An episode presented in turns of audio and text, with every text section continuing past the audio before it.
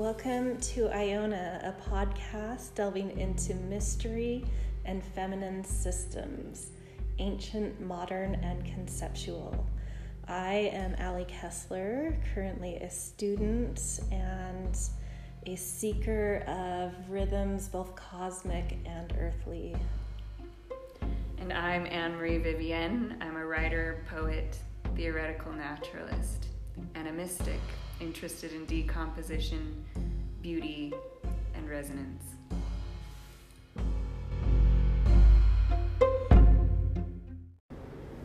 Hey everyone, and welcome to our, I guess, are we calling it like this zodiac seasons? Like, is this our Aquarius season one? Yes. I don't know. Yeah, I feel like yeah. we've just kind of We've morphed, morphed into that. into that. It's an easy way for us to keep track of yeah, everything. I think it seems to be our main kind of system we tap into.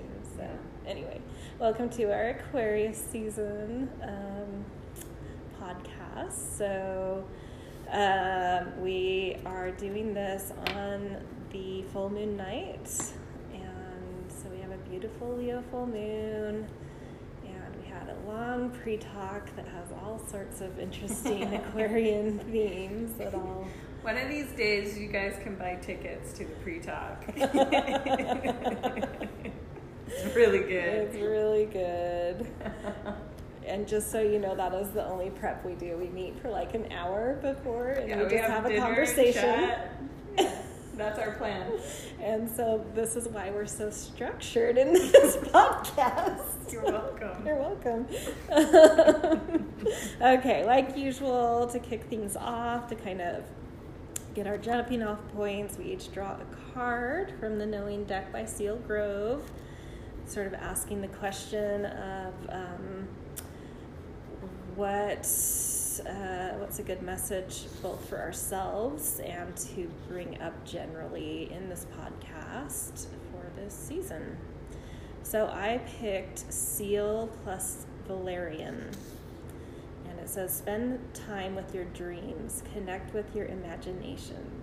Both Seal plus Valerian are associated with the watery sides of us the feminine, the underworld, the unconscious, and the unseen. Um, that is my jam, by the way. So, speaking my language. Um, they are allies in both the dream world and in this material reality, though their presence is a call to attend to what has been offered through our imaginative, imaginative and dreaming selves that we have not given proper attention to. We are quick, uh, quick to write off our dreams or intuitions, and both these teachers remind us to slow down and pay great attention instead. Valerian is used as an energetic remedy to shift self doubt and judgment, both experiences that immediately block access to our inner wisdom. She is also a marvelous sleep aid and can be used to induce and nourish our dreaming lives. I'm gonna have to try that. Valerian for mm-hmm. Getting into my dreams. Um, seals were often believed to be souls in a bardo, in between state, in some historical cultures. Their sad eyes expressing the longing to be human again and to feel all that we feel. She reminds us, because perhaps she knows of our experience here all too well, to both attend to and heed our imaginative and unconscious selves and to trust that the messages that we uh, uh, that are just as or more important than the feedback we may receive um, in consensual reality. What have my dreams and imagination been offering me? Woo! Where do I start? Definitely. It's really interesting getting this because I am a good sleeper. And since basically the first big alignment in 2020, I've really gotten into some weird sleeping patterns and really struggled to sleep well. And I've had little moments here and there where I can get back into what I used to know as sleep. And it got really bad again at the start of this year. And the last few nights, I have been out, early and long and hard, and it's back to where I used to be. So I'm like, oh, maybe I'm somehow returning back to a pattern that I got knocked off of with those conjunctions. That'd be nice. So I love getting this card that's kind of Yay. getting back to the sleep and the dreams that I love so much that have been really hard for me to access. So, A, that really practical thing. um, but B, tuning into imagination and dreams in a more intuitive way. I definitely am feeling that general call to go under. Like I've I've been exploring a lot with school of like which path I'm supposed to take in life and just opening all the doors but not knowing which one to go through, which is fine. That's just the Yeah. phase I'm in and I'm embracing that of just flirting with all the different possibilities. But I'm feeling more and more seriously like that door that I'm supposed to actually like commit to is impending and approaching very soon. So I'm feeling this kind of like kind of a panic, I guess, of like how to choose if it's just to choose me, like what it's to I don't know. Just there's a little bit of like unsurety and like feeling like that's coming and a little bit nervous about it, but um but I, I like this reminder of like self doubt or these things kind of block you from your intuition and magic and your feminine realm that I, you know, in anything I do really want to commit to. And it's sort of this reminder of um, sciences as much as I really think it's helped kind of balance my brain. Um, it feels stale to me too. I, I'm not Yeah. knocking on science. It has its place and its beauty, but it for how I function naturally, it's very formulaic and stifling to me. And so I'm like, I don't, I don't know. It's weird. I don't quite know where I'm gonna fit yet, but I feel like it's getting close. Anyway, there's been some panic, and this card was really nice to like, yeah, like really lean into the intuition and the dreams, and I think it will, that will help me just more naturally go there, wherever there is. Yeah, I think it's hard to when you're in when you're surrounded by scientists and most scientists you know they have a more clear path of where they're going Yeah. and what they're doing and and I think being a creative person in the sciences and someone who does lean on their intuition probably makes you feel a little even more like well what am I going to do? Everyone else seems to have a clear path. Sure. Yeah. I'm just. I have big imaginations of like if I could get funding and mentorship and a team and equipment to do very Yeah. specific things, I would do it, but I know there's no way the things I would want to do would Well, there's all there's plenty of accepted in the scientific community. There's plenty of science, like rogue quote Yeah, unquote scientists yeah. who end up getting lots of private funding. Yeah, and that's what I would have to get. Yeah. So And maybe, who knows? I think the earthing stuff is all funded. cool. No, like I just, I want to um, prove astrology Yeah. through science. So if I anyone out there how to wants to fund Allie and her lab, you know how to get in touch with her. Uh, mine was very similar. I drew water. Um, so again, yeah, we're on the water theme tonight. So it says uh, our current evolutionary transformation is guided by water and fire, and water is the yin, the feminine energy of this dance. Water is the energy of our creativity and represents the practice of surrender and of softening when faced with challenge.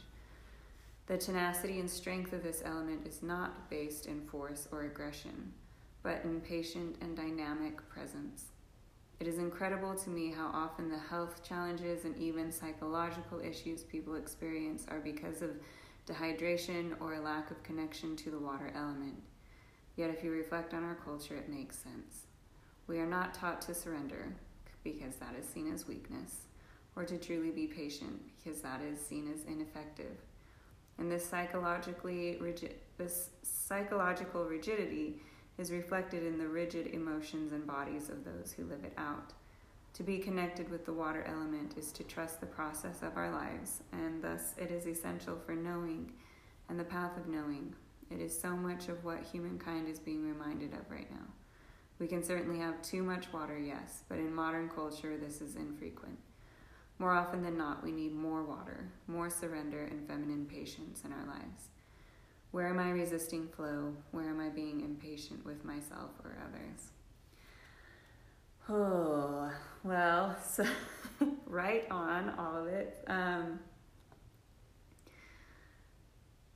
I, you know, as I thinking of flow and kind of this more yin aspect and more kind of, you know, and we, for me, and, and thinking of personally, like, and creatively, where, you know, where am I going next? And I just last week submitted my first book proposal, which was a big hurdle to get through. And now it's one of those things of like, oh, I've done one. Now I know how to do it. And you know, the first book proposal never works. so it's like, but now I feel like, okay, now I know what I'm doing and they'll be easier. But then also, I've had this resurgence of um, kind of thinking of that natural flow. Like, where do I go creatively? Like, where mm-hmm. do I mm-hmm. spend my time? And it's like poetry. Yeah. Like, that is my natural flow. And I think I've resisted it uh, I, I can't totally resist it um, because it just it has my whole soul. And anyone who follows me on instagram knows how much i love poetry and it's part of my daily everything. It's how i think. It's just it's everything. And um, and i'm realizing with this card like how much i've i've resisted the you know like bringing poetry to the forefront of, of what I put out creatively because I think, oh, it's poetry. Like nobody likes poetry. It's having a moment though. And that's when I, you know, and I've been like, okay, the whole like um, Amanda, Gorman. Amanda Gorman thing, and just like, I was like, okay, people are sort of getting a taste for it, and and with how I want to present poetry and work with poetry is very much it's feels it's, like in her vein more rhythmic and yeah and for me like and you'll see like i'm working on a project that i'll be putting out soon but and working on a lot of content around it and a lot of the content around it is like you know how to poetry how mm. to how to experience it how to approach it and a lot of what i write about poetry is poetry is music and we have to start thinking mm-hmm. of, of it like that and it needs to be heard. See, and I think of astrology as music. Mm, yeah. Totally. Yeah. yeah. Patterns, rhythms. Yeah. yeah. So for me, everything is a rhythm. Mm-hmm. And that's how I, you know, if I'm going to use this word, judge poetry, is if it has a good rhythm. Yeah. And if. if and there's things that. Um, you and your brother thought about mm-hmm. something for me, and I actually it could use a good refresh. You'll have more okay. thoughts because I like took away maybe like one uh-huh. big note of it, but I was like, what could you theorize with music, especially like piano, mm-hmm. um, with things working in opposite directions? Mm-hmm. And you guys kind of came back with this thought about how your hands are yeah. mirrors of each other, they're opposite. Mm-hmm. And this, I don't know. So when you're, but when you're going in, when you're, when, if anyone plays the piano, and if you just put your hands out in front of you with palms facing down and your thumbs touch, And when you play the piano and when you work your way out, you have the same fingering one, two, three, one, two, three, four, one, two, three, one, two, three, four. So everything is working. So there's this, even though the things are moving apart, they're moving together. Yeah. Um, And that's how, like, for me, and you maybe have a similar sense with poetry, but with, for astrology, there's always these dual forces at work. yeah. And there's something with music with that to me that's like, there's something that's Right, and there's so in intervals. and interval. Right. There's intervals in there that, and so it's, and there's octaves, and with each octave though, it's, it's not a truly mathematical octave, and things have to do with tones Mm. and pitch and per. So it gets really like I really need to take music theory. no, yeah, and to me, poetry is music. So Mhm. so for me, the way that people talk about, so in a way, it's like enjoying poetry. If you read poetry just on a page silently, to me, it's the same thing as looking at sheet music mm-hmm. and just looking at the sheet music and expecting to like to feel it and know it and and Unless you're like a very seasoned poet who might be yeah able- like unless you're a musician if you're Yeah. a musician a, a composer or a mu- musicologist then you can look at that sheet music and you have a different approach with it. But for me poetry should just be heard. Most people just want to hear it and feel it and it's it's beyond the words. Don't worry about the Yeah. words. Anyway i'm getting into all of this but uh, my point is is that I'm really passionate about poetry, obviously, and I have a lot to say about poetry and the way that we approach poetry in our culture is all wrong. Even I think most academics don't get it, and mm-hmm. I feel like the more complex a poem is, the more we have to get out of our head. Just like with music, the more complex the rhythm is, the more you have to let go and get out of your head and get into your body. Yeah. And so when you think of those like polyrhythmic, yeah. you know, the music of like a lot of African countries that's polyrhythmic, in order to play that stuff or to jump into it, you have to get out of your head. It's a total, and that's how poetry is. is you have to get out of your head, and you can't get stuck on the words. Blah blah blah. So here I am, still talking about poetry, and I'm trying to stop and get back to the point. Um, and that's the flow. That's back to the, thing that I naturally could talk about forever, write about forever. I could write poetry forever. I want to read it and and have an online archive of poetry you can just listen to, like you can listen to music, have genres, like you have genres in music. And I've been resisting it because I think, oh, it's just poetry. And people, and I'm going to get pushback from everyone. I'm going to get pushback from the academics. I'm going to get pushback. You know, I worry, I think too far ahead. Yeah.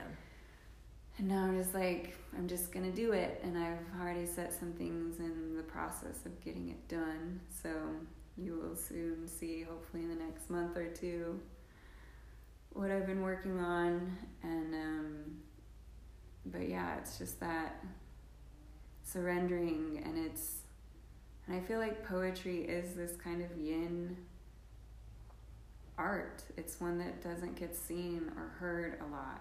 It has been in the shadows, and I feel like it's it's something that most people want to understand. Yeah.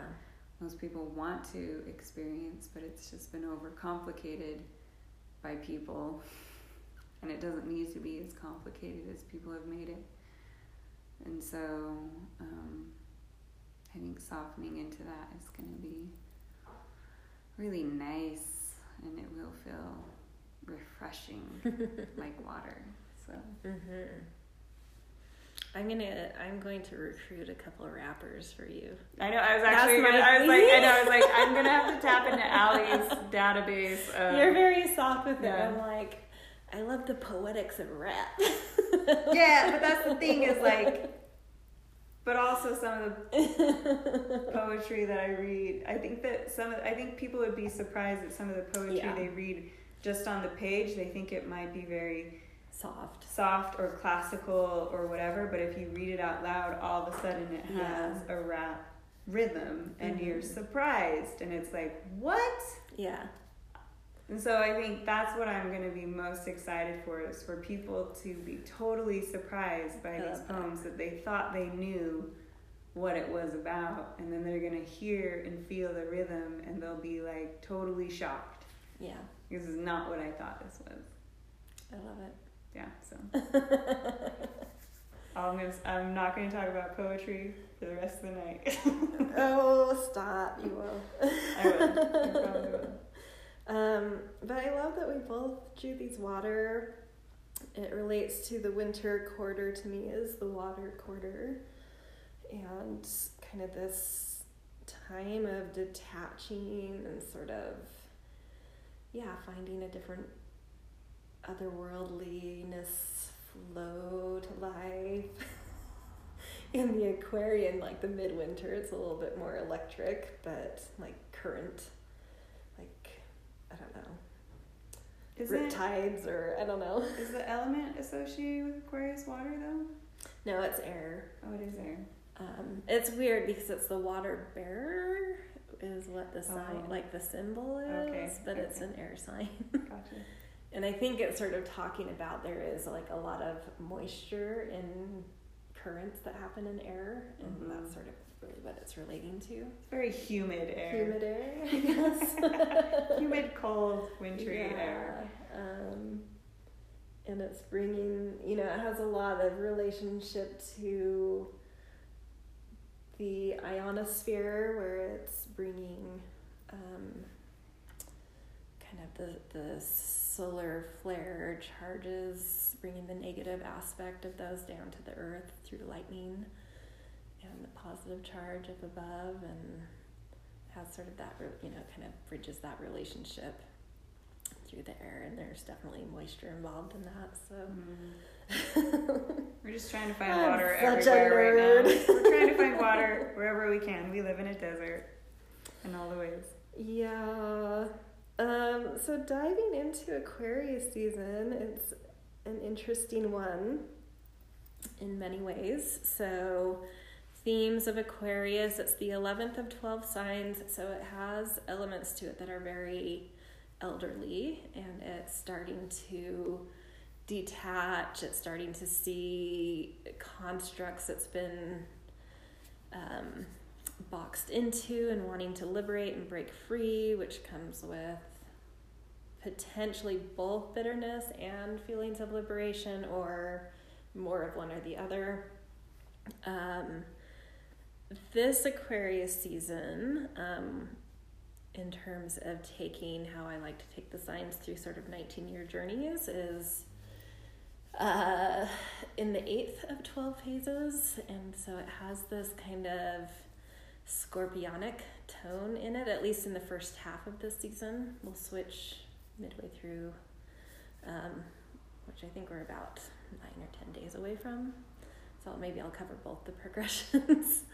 Um, but right now, we're kind of digging into where are the big blocks in Aquarian themes? Where are there things that need to be torn up, renovated, um, witnessed that have become toxic and stuck or leaking, and fixing our empowerment around these things? And what's interesting is Aquarius has two rulers a traditional ruler, which is Saturn, and then its uh, more modern ruler, which is Uranus. And Saturn is in Aquarius this year. And so it's like, what is A, stuck with that scorpionic progression around Aquarian themes? And what do we want to break about how we break things? Because the ruler is in its own sign. So, like, how is liberation um, a construct? Yeah. or how Yeah. are, you know, an Aquarius really relates to group lives, group life or group. Um, all of the air signs have sort of a, a harmonizing effect they do with relationship and with like gemini that's your internal yin and yang with libra that's like one-on-one things and with aquarius it's like group to group so how are group to group relationships right now they're pretty intense scorpionic but also looking at this ruler in aquarius there's something stale about groups in general. We're all too fixed. We're all brittle. We're all pretty dogmatic. We're all pretty, yeah, like, um, we're a little, yeah, it's become echoey. It's become yeah. a little stale and brittle in my point of view. The other ruler, Uranus, is in Taurus, and that has to do with the earth, with value system, self worth, voice.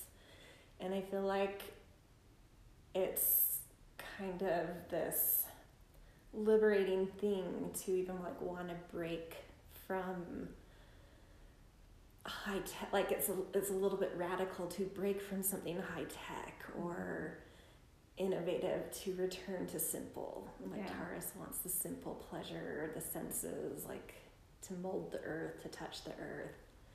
And so there's something where like Farms. yeah so like farming is having a whole revolution. There's we've dug into a lot and have more work to do there. But like you see in india they're having a whole war about farmers Mhm. there like there's a lot of uprising and breaking and cracking around how uh, we use the earth relate to the earth um, how humanity in general finds pleasure in the material um, molds with the material appreciates and respects the material um, the earth Yeah, it seems to be there's a move from that material kind of uh, what we would call consumerism yeah to a different kind of materialism to that that more simplicity, like Mhm. going direct to the earth. It's almost Yeah. like I feel like you know there's this like model of direct to consumer. yeah You know, I'm just like the real direct to consumer is just like going outside. Yeah. You know, for like sure if you want to like you know not be bored and feel satisfied in your life like rather than buying another product on amazon why don't we just like go outside like that's direct to consumer mm-hmm. like, here's something material that's i don't know yeah Hmm. Yeah. So, yeah, there's some interesting things going on, and um, I can attest part of our pre-conversation we definitely got into and got out and purged some of our bitterness moments of the now. i'm never bitter like it wasn't anything serious. It No. was like just needed to vent out some things, noticing that were like yeah. Ugh. And it was more directed in a lot of ways at like groups. Why do people in general do this thing? right and why is this the only way and why isn't there it. more room Yeah. for for difference and Yeah. yeah So it's more directed at kind of this general. and even in the groups that you know are all about diversity and whatever like Yeah. but are they really Yeah. you know like what to to a point you know like within our box we do diversity Yeah. um but i i don't know i think that is as humans we're drawn to patterns Mm-hmm. and so it's like, and it just it makes life easier on our brains if everyone just does it the same because then we can categorize and put it in the box and whatever. But it's just like at some point too doesn't I think right we're at that point where that's so that's tiring us. You know, Yeah. like now it's taking so much effort. I don't know, it's starting to be that like just uninspired heaviness. Mm-hmm. it's like I don't think this is any. I think this is making things harder, Yeah. and it's blocking the flow. It is. And in general, groups, we had kind of just talked about academia and sciences being very, very formulaic, but I think you could apply that to every group I can think of right now, really Mhm. feels formulaic to me. And like well, and that's our generation of the algorithm Yeah, and data, exactly. and it's like it literally has become formulaic. Like that's Mhm. not a metaphor. yeah. It's just like it is formulaic. Our yeah. every institution, even art, even like you know, like putting together Yeah. my book proposal. Like I, Sure. I had a friend kind of helping me, like coaching me out a little, coaching me a little bit, and he just kept saying, you know, I hate to say it, but you gotta like make it like what's gonna be the product of this thing, you know, and what's gonna be, you know, you've you've got to have this formula, Mm-hmm. and you know, if you do A B C, you get X Y Z, and it's just like, man, everything has Yeah. got to have a formula. and it feels so blocked from fluidity then and from Right. spontaneous anything. Well, and intuition, right? So intuition. back to that, yeah. to that idea, and that's like, you know, like on my end with academia um, you know in, in scientific writing you kind of already go in like you don't naturally know how to well i didn't naturally know how to write scientifically so that was that was its own thing. I expected that to be dry but like even in um, you know writing about literature it's very it's very formulaic and i tried to be initially i had a few i've had a few classes now on this and i really struggled to figure out what the teachers wanted from me and i like to push myself and i like to make leaps that are unpredictable and unique and exciting and they just weren't having it and i finally kind of gave in and like i'm gonna do what you're telling me to do but this is like it can't be right because it's so easy and i finally did that and they were like brilliant. And i'm like are you kidding me?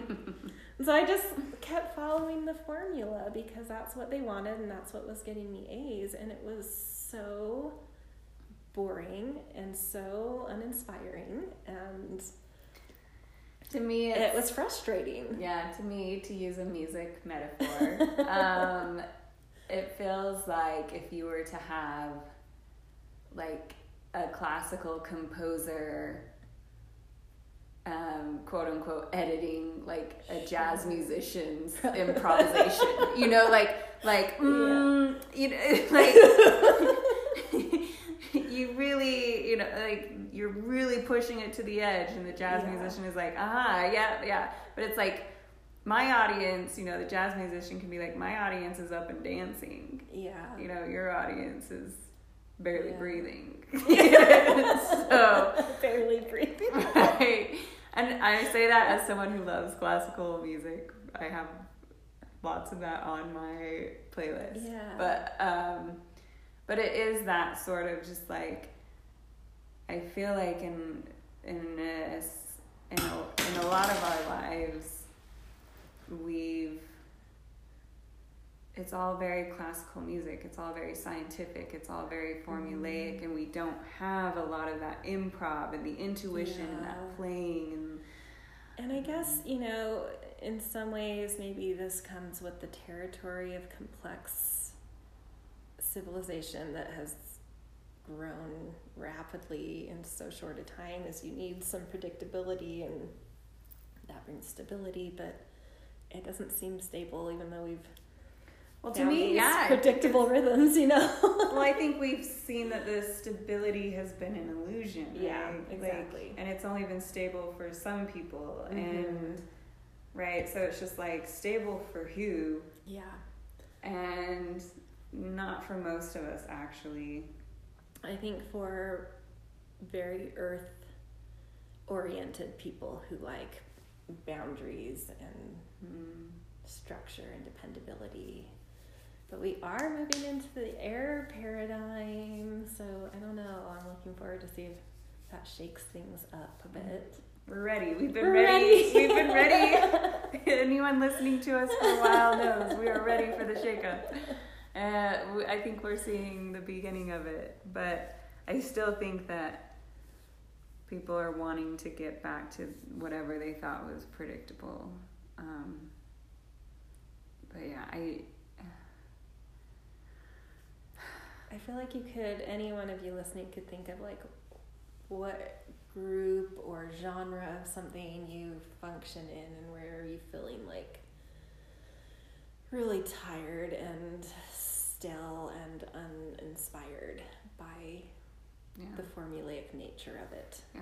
Well, and I think, you know, I can speak to that again of just with like the writing world and just like it's rare that I find a book of fiction that I love Mm-hmm. anymore because most of them are so formulaic and you you read the first chapter and you're like I know where this is going. Yeah. I know this is going to be. And even there's plenty of like nonfiction books that I've started and not finished because I'm like, oh my gosh, I know exactly what this book is going to do, and it's and it does, and it does what it's supposed to do. It lays out the formula for you in the beginning. Yeah. This is what I'm going to do in this book because Yeah. that's what the publisher wants. Then you know, and it's just like, where? Wait, you just. It's like the it's like the movie trailer that like shows the whole movie. you know, and you're just like, well, I don't need to go see the movie now because you've just shown the whole movie in five minutes. So done. But I think like for me in the writing world, it's like that, and I did. I'm really excited. I just, I've always looked for my artist muse, and people have kind of come in and out. I've had little fixations, but I've never been like, this is my person. And I Mhm. finally, about a year ago, was like, this is my artist muse. And I didn't realize she also wrote. And so I just bought one of her books, and I'm so excited because everyone who kind of, this person's dead now, but everyone who sort of reviewed it has been like, this is like dissolves your mind. And I'm like, yes, this is what I've been waiting for. And it's sitting on my nightstand. It's called The Hearing Trumpet. oh, I like And, that um, title. Yeah, it's kind of, I don't know. It was hard to, to get a read on this if it was sort of a spin off from Lewis Carroll's Alice in Wonderland or if it was just kind of like Mm. in that genre. I wasn't sure how What's the name of the artist? Leonora Carrington. I Mhm. was fucking love her. Sweet. I don't even know Surrealist. her. She's a okay. surrealist. Oh, perfect. Yeah. Yeah. that's perfect for you. And yeah, she was pretty radical, and I love her. That's awesome. And I didn't even know who the artist was when I first connected with the art. And now that I'm seeing that she's written stuff, and I've written, I've read one of her short stories, and everything she does, I'm just like, this person does not go by the mold, you know. Perfect. and it feels like refreshing to me Yeah. to find someone i don't know yeah like i had to go back in time to get that i guess Well, that's interesting that you use the word refreshing because I think, right, depending on kind of your personality, that thinking outside the box can, you know, if you meet someone or you find someone that can be refreshing to you or it can be really unnerving. yeah both i mean Right. her art is really disturbing but also fascinating. But no, I'm just saying, like, for some people, I can see, like, yeah, like, man, there are people who would just be like, no way, no way am I ever touching that. Like, Yeah. that's just, that is Yeah. just pure crazy. yeah But so it's, I don't know, I would just be interested to know our listeners, like, where they kind of fall on that spectrum. Like, do they, yeah I'm sure if they're listening to us, they must be a little bit on the little bit more on the- artistic side on the breaking molds breaking molds side. side, yeah. Because don't a damn thing. we just go by the day. improv we are We are- we live jazz We every day is improv for us. That's true. it is true I would think jazz is a very Aquarian Yeah. genre of music, mm. kind of these erratic improv. I don't know. Sing- But there's like this murmuration with it too, because it's this group thing, yeah. and you're playing off of each other, and yeah, Oh man, I was just reading about murmurations a couple weeks ago and how and why they work, and I wish I could remember some details. Maybe I. I do know. We studied it this week in class. Oh, okay, perfect. So the reason, at least with starlings, um, Mhm. I don't know if other birds do the big murmurations. Anyways, we know starlings are like the main Yeah, ones we think of. Um, it is a defense mechanism against peregrine falcons, and each bird is tuned into the seven closest birds next to it, Mm. and they're making these patterns that makes it really hard for the falcons to hone in on one single target and it really disorients them Mhm. and they typically go away defeated because they're just disorienting Because they're just a- like hypnotized. yeah like, but whoa. it's, it's a survival strategy That's cool. yeah I like the seven. yeah Um, that's very. That's that's my numerology. That's my Mm, core. yeah Um, that's my card my destiny card oh, perfect. seven of diamonds Seven of diamonds. um, but yeah, no, I think um, I don't know. I that's I, and thinking of rhythm and this jazz Mm. thing of just like one of the games that my younger brother and I play sometimes. So I think I've mentioned my brother a few times on this podcast. He's a linguist and a jazz musician, so he's one of my favorite people to talk to because we can talk etymology and music all in the same conversation. Um, but one of the things we'll do, because he's a jazz drummer, so he's all about the rhythm. And um, and I'm a classically trained musician. Didn't we look in his soul age was Aquarian? Maybe, I or Pisces. I I feel like he had a ton of Pisces. I think his soul age was Aquarius, though. Okay. That makes sense with the jazz. Anyway, Yeah. keep going. No, so because so I'm always trying to get out of my classical like everything is very formulaic and predictable and like the downbeat, the you know the the one beat is so easy to find. You know, it's just like it's there, and so we he and I like will do this practice where he'll say like, "Okay, like find the three and beat." Mm. you know and so i've got to like find the three you know and it's just like it's so different and the rhythms and the syncopations are so different and it's hard but once you Mhm. find it and usually it's when i get out of my head Yeah. you know and i think with the aquarian thing it's that like how you know like i think we were talking about that getting out of your head and we were talking about in our pre-talk like the wiring of our brains Yes. and rewiring the brains and our but also our our whole system. We have these different axes, like the. right Uh, oh, I'm gonna screw this up. I'm just learning these. The hypo. It's not hypo. No, uh, the hypo. Uh, one of the hypos. I don't think it's hypothalamus, but it's the yeah anyway one of those pituitary adrenal axis, and it has a lot to do with our Mm. stress wiring. yeah Yeah, and the autonomic uh, nervous system. These things all relate to me to Aquarian stuff,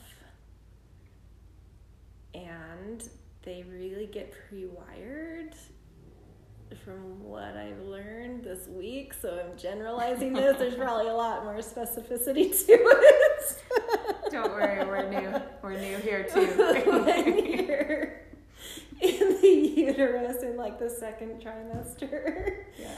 But the fetus will have these um, major spasms, and they don't really know why that happens, but they do know that it helps connect our different systems and wiring of those. And Mm. to me, that's a very, you know, these winter themes of Capricorn, Aquarius, Pisces, to me, they have a double layer. There's like the old layer that's breaking apart, and then there's the new dream, which is the seed or the fetus that's kind of, you know, developing inside of a vessel. Yeah. And that mid phase to me is very Aquarian in terms of the fetus of that's the moment where these spasms are happening and these yeah and Season of spasms. You're welcome. but you think of the old breaking apart and Yeah. movements happening to break, you know, you really, it's the season of group movements to kind of, it takes that to break the old system because it's usually become oppressive or repressive. But in the new dream, spasms and movement are also happening Yeah. to connect the wiring. But I was like thinking about that in terms of the new dream in the outer world too, and these movements in some ways are creating new connections and new wiring in our world. I'm ready for that. Yeah. But yeah, yeah, no, I like. I mean, I do like that kind of like. Sorry, these are maybe weird leaps. No, I hope you're following. I'm following. Um, as long as I'm happy, we're all happy, right? Um, but it makes me wonder if like you have some stressful wiring that developed when you were young if aquarius season is a time we were Mm. talking about this before is maybe aquarius and pisces season being a time you can work on rewiring. rewiring a little if you're not happy with your wiring I'm always about rewiring. I feel like I will never not be rewiring. but i think in the system to system not like Yeah.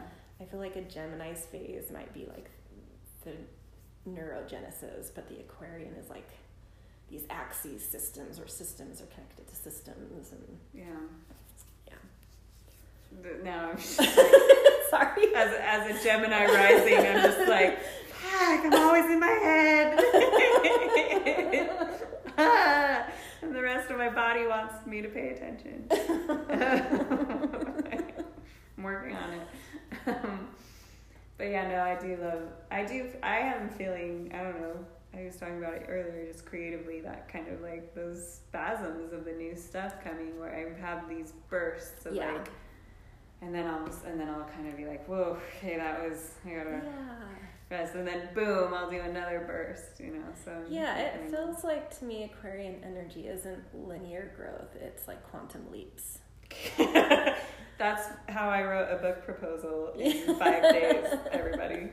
So that was nuts. Uh, don't tell the agent I pitched it to that it only took me five days. sure, yeah, I've been working on that for, months. years. For- yeah, I can get that to you and not sleep for five days um, and write eight chapters for you. Um, but, But it's definitely like getting back to this eighth progression with with Aquarian stuff is like I feel like Aquarius season is always the loud, rowdy, people are shouting season, but it's been fairly quiet. Um, because we're so tired. we're so tired, yeah. But I think that uh, that kind of scorpionic progression is like it's a little secretive, and we're all kind of going Mm. under the surface and laser focused on something to uproot and see where all this stuff is stuck. But soon we'll cross over to the later degrees of Aquarius are in a ninth progression. And I think it will be a little bit louder then. Well, I think I think we're all questioning the groups we we Yeah. used to rally with, you know. So I think that's maybe why it's quiet too, because it's like, do I still want to rally with this group? Is there another thing coming Yeah. up? Like, who? Where's? Where do I want to put my energy now? And it's going to be different than where I put my energy before. Yes. So I think people are still feeling that out of just like, hmm who do I march with? yeah, exactly. Uh, you know, how do how do I do this now? Yeah. But this coming, the ninth progression, Aquarian degrees, have a Sagittarian flavor, and that is about friction and debate and philosophies and beliefs. And so I think it will get fairly contentious. All right, But debaters, let's go. It also has the opportunity to expand your perspectives if you're good at listening and not dogmatic, and push your boundaries and horizons so you could really open new doors to groups you have access to and having vision for groups and you know so there's you know there's the side that's um, frictional and the side that's optimistic and hopeful I think both. I mean, usually both sides of any progression play out. There's good and bad in each progression. so, but I think it's gonna get after I don't know what are we at like nine some degrees. Yeah, give it nine days from now. What day is it? The twenty eighth. It's the 28th, so like by the 7th, 6th or or 7th of February. Yeah. Things will kind of shift to a more vocal place. It's gonna get loud. I'm gonna get louder. but we've also, it's really interesting. I'm every year as I go through the whole solar cycle and kind of tune into my theories and fill into them and experience them, you know, they grow and develop and and really tapped into more of how the planets go through synodic cycles, so relationships with the earth around the sun. So they each we have a relationship with each planet and as that as that planet and we move around the sun, there's sort of like a hero's journey between that relationship that Mm. plays out. And I've really noticed, and a lot of this has happened in the last few weeks, that when planets from our view go behind the sun, it just it's almost like it it's like an undertow to me Mm. and Pluto went behind, I think it was like two weeks ago, and it was like, and I tracked last year, something happened to me last year that Anne kind of knows about, and it's too ridiculous to talk about on the podcast, so I'm not going to. But it was like a wave picked me up, and I had no control of what this thing obsession was. and um, it doesn't matter what it was, but like something, it was like this wave, this undertone toe caught me, I tracked. And it was last year, it was exactly when Pluto went behind Mm. the sun again, and it happened again this year in a different thing, but not as powerfully. Pluto was definitely like part of that 2020 power conjunction, so it had just like a lot of emphasis. Um, but it explained a lot. And then a few days ago, Saturn went behind. I'm not as connected, and that like really helped me see like which planets really do I have strong relationships with. And Saturn went behind, and it didn't affect me too much. But today and tonight, Jupiter went behind, and I'm Sag rising, and that's its ruler, so my chart ruler, and it was like all of a sudden I felt like I was a weightless anchor that had nowhere to go. It was very strange. And I'm like, okay, these are real. These like Yeah.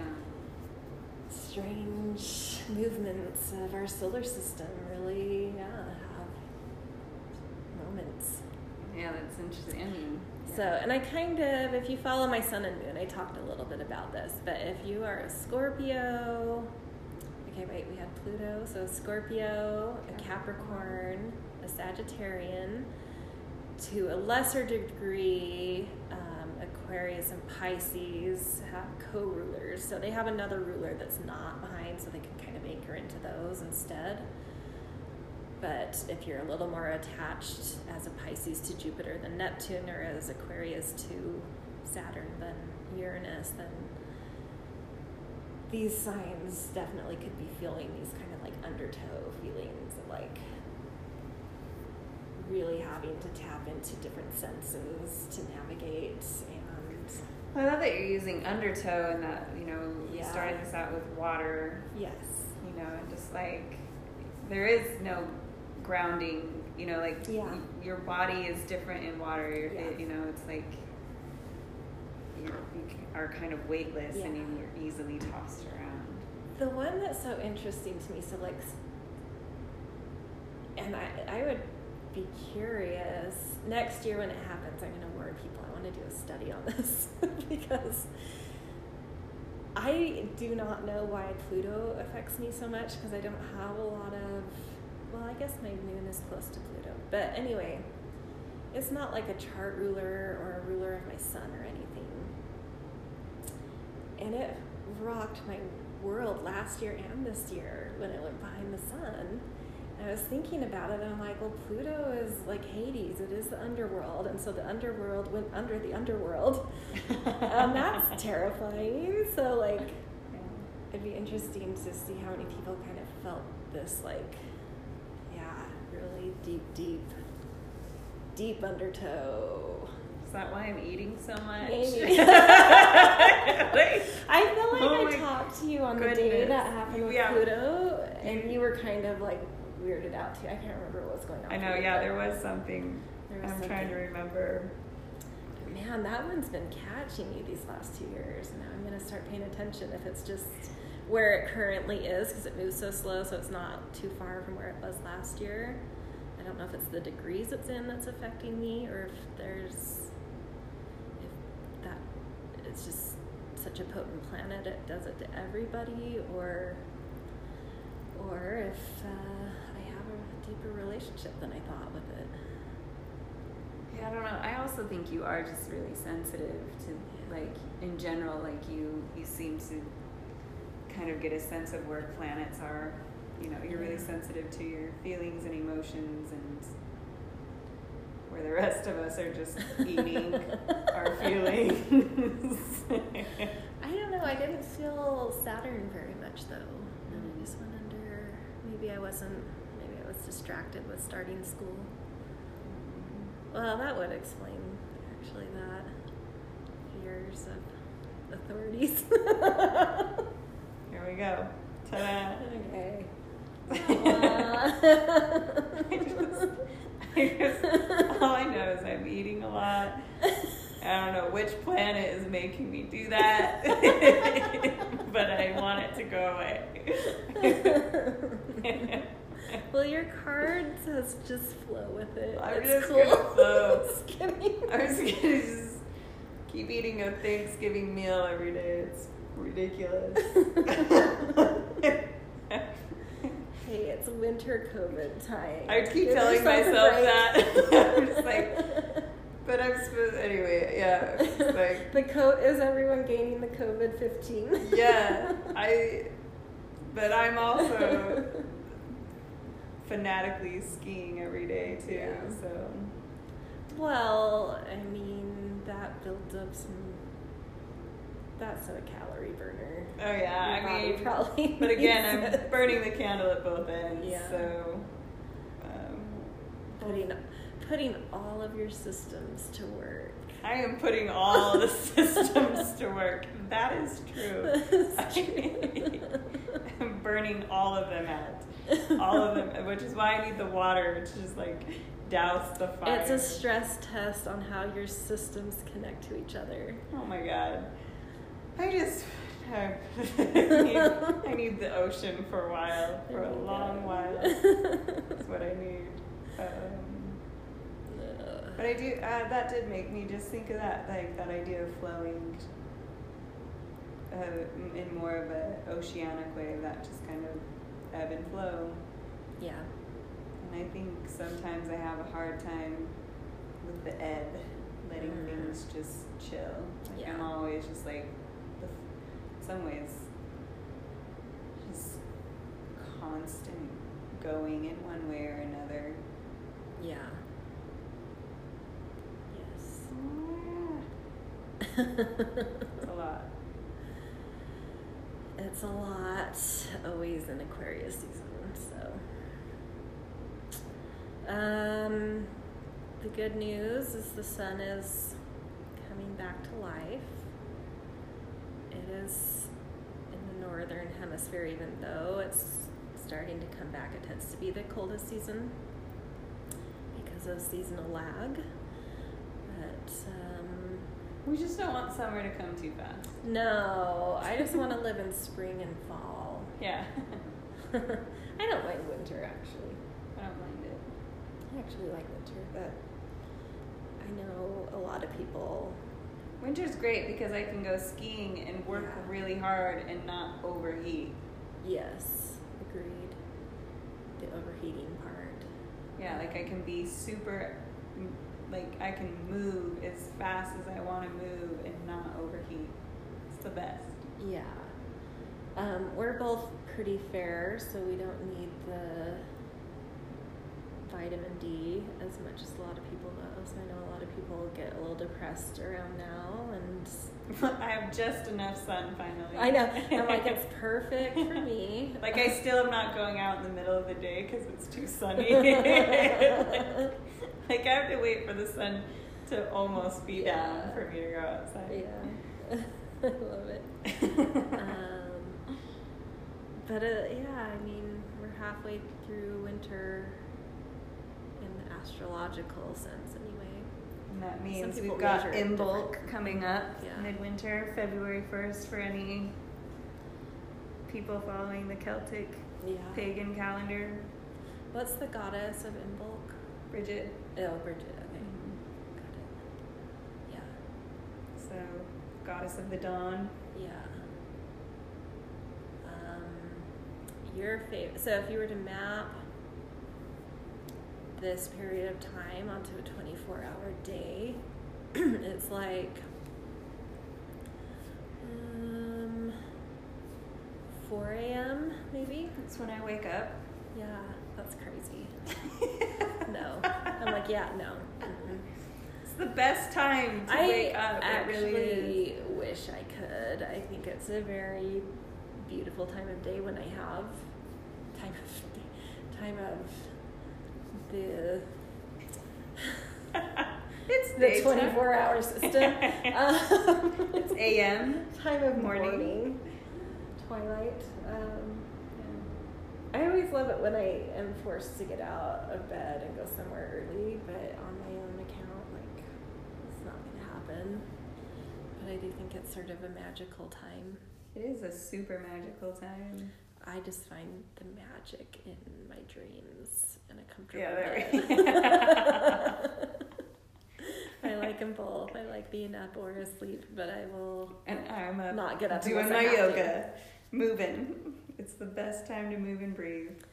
So, depending on your relationship to 4 a.m.,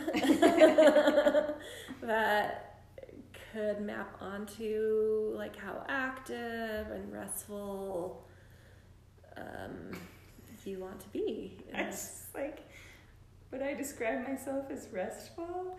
No. So I'm gonna work on that. I think that's part of the softening and surrendering. Restful. I'm gonna be a little more Yeah. Restful. Like I am pretty much always asleep at 4 a.m., so I'm trying to like I think that's why I like it though, is because I know most people are Yeah. asleep, and it's like I know this is my. Even though like I live alone, I have no children, no nothing, I have plenty of alone time. There's something extra awesome about knowing like the whole world's asleep, yeah, at least in your in my region, but Yeah. in my head, the whole world is Yeah. asleep, and this is And it is My beautiful. magic time. Like I did when I was a figure skater. I used to have to get up about then to get to the rink. And it, yeah, it was always so beautiful. Or you know, when I was doing a lot of photo shoots, there would be a lot of early morning ones, and it, yeah, it's definitely a magical time mm-hmm. to be up when no one else is really. Right because all the night owls are just getting into bed. Mm-hmm. and everyone else is still sleeping. So it's like 4 a.m. Like hardly anyone's awake at that Yeah, time. I did actually just write. Was having to do a writing exercise for one of my fiction characters for a book I'm doing, and it was, you know, really having to put her in relationship to setting and world, and um, kind of practice that, and was it really centered that around that time of day and her. Um, she's kind of in a survival mode and being hunted and so that's when she moved a lot and I don't know. It was just interesting to kind of explore that time of day in that scenario too. Like these four AM ish hours. Hmm. Yeah. But yeah, I guess I don't know. That makes sense to me. with The Aquarian time. And it is so even though it can bring a lot of group activity, um, no single person in the group has to put in super amount of effort. That group energy kind of picks up the wave. And so there's still that element of being able to be restful, even though there's a lot of movement, Hmm. which is interesting to me. I like that. I'm such a nerd. Like that. Maybe that's why I like doing yoga at 4 a.m. Because Yeah. I'm moving, but it's restful. Yeah. It's like a. Don't. It's a nice way to start my day. Like. Very nourishing. Mm-hmm. Yeah, so we're probably, yeah, we're at an hour. So We did it. happy Aquarius season, everyone. It's the full moon tonight. I don't think everyone's going to listen on the Yeah. actual close to the full moon, so I'm not going to go into that. But yeah. um, I guess we'll be back with our last season of the zodiacal year is Pisces. Right. So next season. And that is spaciness and Get ready. It's good. you can't tell. We're checking slow- out. We're just yeah. Slowly checking out. Okay. okay, thanks, everyone. thanks everyone.